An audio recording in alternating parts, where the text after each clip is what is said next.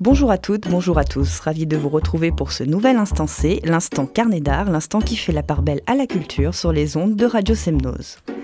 Auditrice, auditeur. Française, français.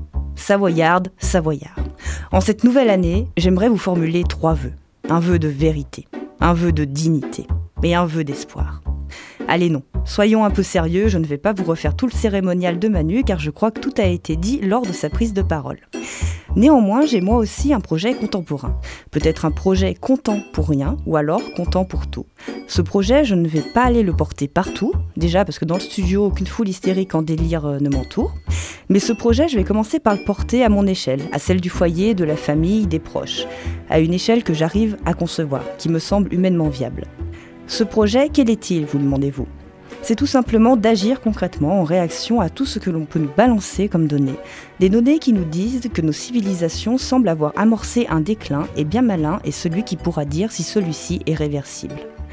En cette nouvelle année qui démarre, il me semble donc plus que nécessaire de mettre en œuvre des actes, de cultiver son jardin dans le sens où chacun d'entre nous a sa part à accomplir, à la mesure de ses moyens, et a sa contribution à apporter au monde pour trouver un équilibre et un bonheur qui sont apportés de chaque main.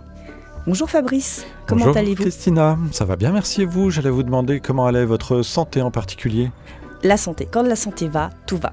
Ah bah c'est merveilleux ça, moi j'ai appris euh, cette leçon en lisant Astérix hein, en particulier. Mm. Il chantait une petite chanson autour de ça. Est-ce que vous avez envie que je fasse la foule euh, hystérique? C'est pas vraiment mon registre mais je peux faire un effort. Bah en fait voilà, faudrait peut-être qu'on mette ça en place. Pour la prochaine émission oui, alors. voilà du public, euh, des rires. Ou sinon, des applaudissements. voilà, les mmh. applaudissements. Ou les rires en boîte, là, comme ils faisaient dans les sitcoms ah, américaines aussi. Euh. C'est vrai. Bah, on bah, va peut-être inviter toute l'équipe de Charline Von Acker. Peut-être, oui. Bah, mmh. Si on les invitait, remarque. Parce que là, il y aurait de l'ambiance aussi. Oui, on va mettre l'ambiance de Fabrice. À moins que ce soit eux qui nous invitent, donc. Tout ça pour parler de spectacle vivant. Hein. Oui. Vraiment, je fais un effort aujourd'hui, là. Vous avez remarqué. Terrible. Je pense que je vais être fatigué pour le reste de l'année. Il faut y aller doucement au début d'année, hein, quand même, comme on dit. Hein. faire attention. Parce qu'après, la santé, elle va plus aller et plus rien ne va aller. Bien, nous allons direction Chambéry pour les premières prescriptions en spectacle vivant de cette année avec 2147 et si l'Afrique disparaissait. Et ça c'est très sérieux. Les 15 et 16 janvier 2019 au théâtre Charles Dulin et je vous pique votre partie, Christina. Non, pas tant. Alors en 2004, l'ONU annonçait l'Afrique n'atteindra pas l'objectif de réduction de moitié de la pauvreté avant 2147. Aussitôt, Moïse Touré répliquait avec son spectacle 2147 l'Afrique comme un cri d'attachement au continent africain. Aujourd'hui, il réitère son geste à travers théâtre, danse et musique avec 2147 et si l'Afrique disparaissait et transforme cette cynique prophétie. En 2147, nous serons tous africains, dit Moïse Touré. Et pour mieux nous en convaincre, le metteur en scène a convié la musique de Rokia Traoré, la chorégraphie de Jean-Claude Galota, les costumes d'Abdoulaye Konaté, qui est un plasticien malien. Il convie également les mots de Dieudonné Nyanguna, Aristide Tarnaga, Odile Sankara, Alain Béard, Jacques Serena, Claude-Henri Buffard et Fatoussi qui nous parlent de l'exil, de l'identité, du commerce mondialisé, de l'espoir et du droit que nous avons tous à rêver notre rêve. Tous sont réunis afin d'offrir une réponse poétique au devenir du monde en allant au-delà des questions du développement de l'Afrique, de son avenir ou encore de sa disparition dans un spectacle à la confluence des arts. Et comme l'a dit Fabrice, les représentations ont lieu au Théâtre Charles Dulin de Chambéry les 15 et 16 janvier. On reste à Chambéry. Cette fois-ci, nous allons à la MJC Le Totem, dans le cadre de Malraux en Nomadie. Oui, pour voir où je suis étranger, qui est mise en scène par Joseph Aka. S'inspirant des poèmes de Louis Aragon, J'arrive où je suis étranger et de Jacques Prévert, Étrange étranger, Joseph Aka articule une pièce pluridisciplinaire mêlant danse, musique et vidéo. Dans nos sociétés où les liens entre individus demeurent fragiles, où je suis étranger questionne les notions d'appartenance et d'identité comme pour dire que la connaissance et l'acceptation de l'autre dans ses différences sont nécessaires pour simplement exister. Là, les rendez-vous sont donc les 17 et 18 janvier à la MJC Le Totem. Nous poursuivons, mais cette fois-ci vous nous emmenez un peu plus loin. On descend dans la vallée, faire un petit tour vers Grenoble, à l'Hexagone, scène nationale de Mélan. Alors à partir du texte de Thiago Rodriguez, Thomas Quiardet met en scène un conte sociopolitique qu'il traite comme un road movie à travers l'itinéraire de Girafe, une petite fille de 9 ans qui fugue avec son ours en peluche, bougon et grossier, Judy Garland. Girafe est en quête d'argent pour pouvoir s'abonner à la chaîne Discovery Channel que son père, comédien au chômage, n'a pas les moyens de payer. Si le texte s'inspire des codes du conte, ce n'est pas qu'une pièce pour enfants. Il y est question de crise financière, de deuil, de solitude, de renoncement. La pièce confronte un regard candide et plein d'espoir aux réalités économiques d'aujourd'hui.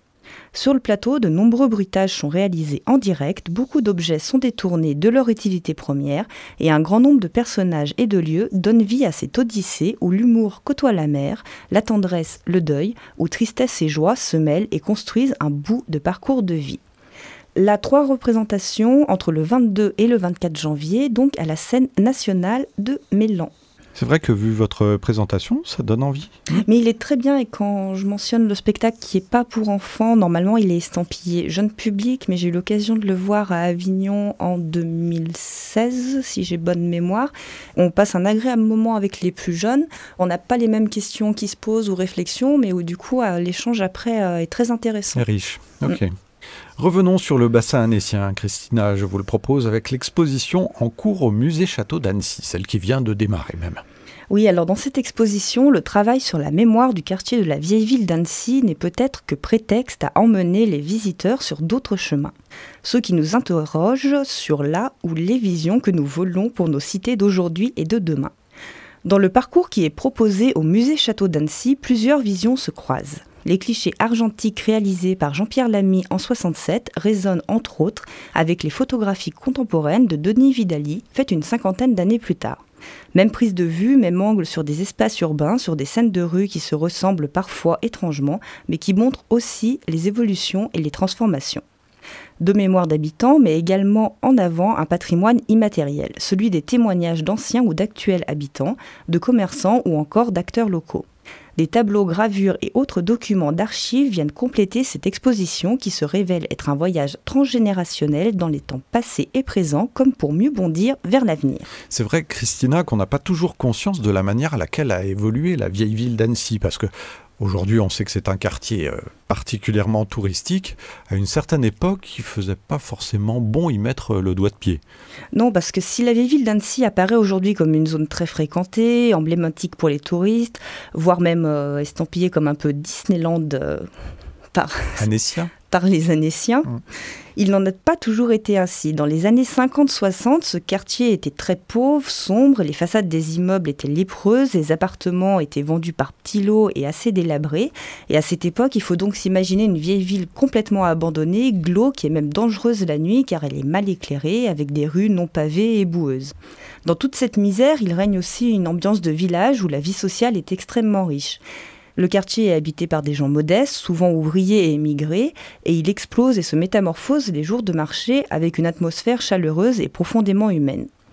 Par la suite, une poignée d'hommes euh, et de personnes commencent à voir dans la vieille ville son intérêt historique, patrimonial et donc touristique. Les pouvoirs publics aux côtés des commerçants vont être moteurs d'une réhabilitation en conduisant des travaux qui se sont faits dans le respect des vieilles pierres. Aujourd'hui, donc, ce quartier est très bien restauré et entretenu. Il a toujours l'âme d'un petit village pour ses habitants.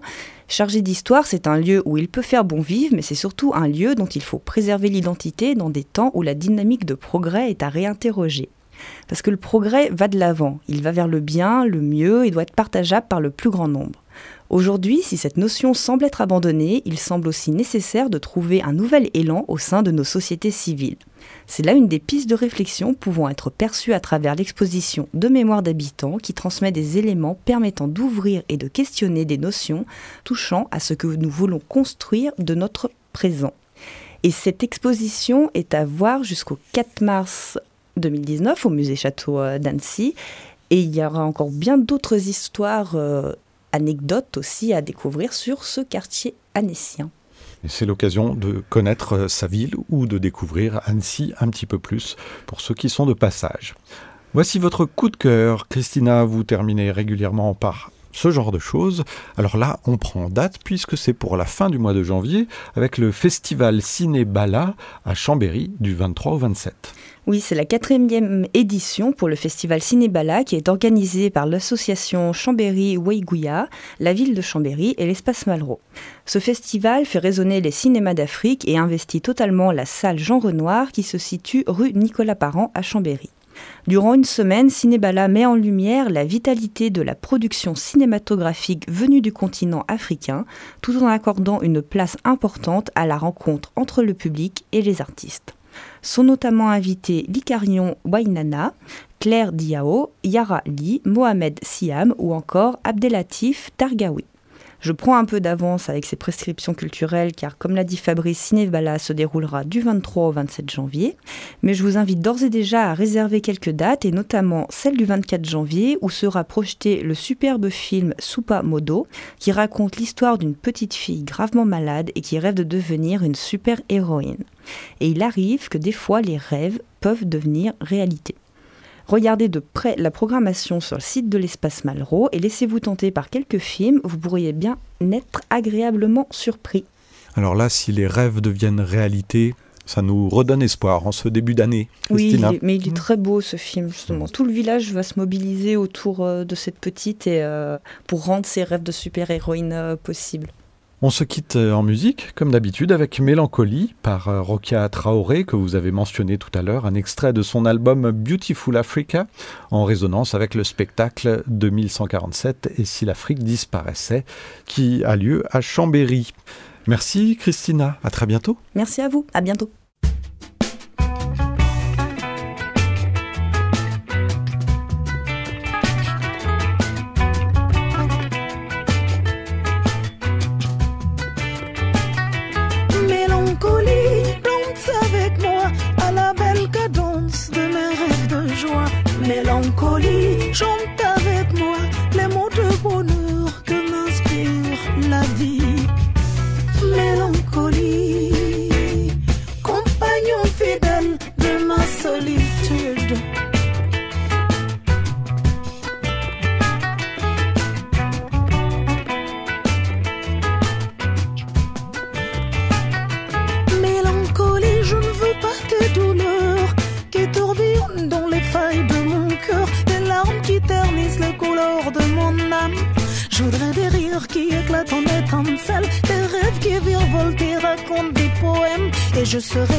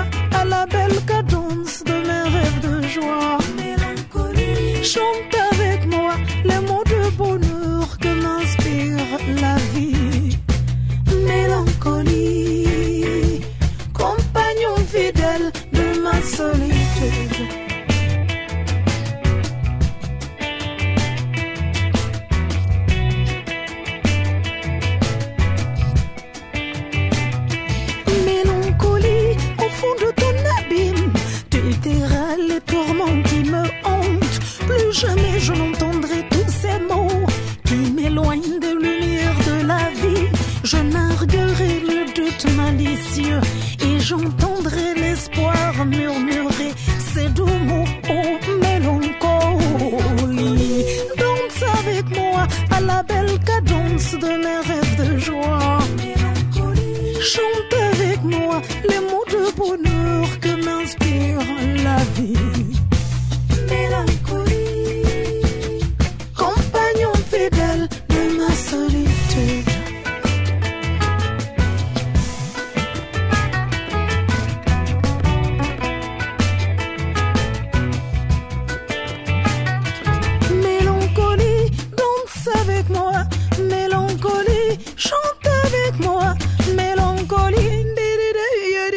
Solitude.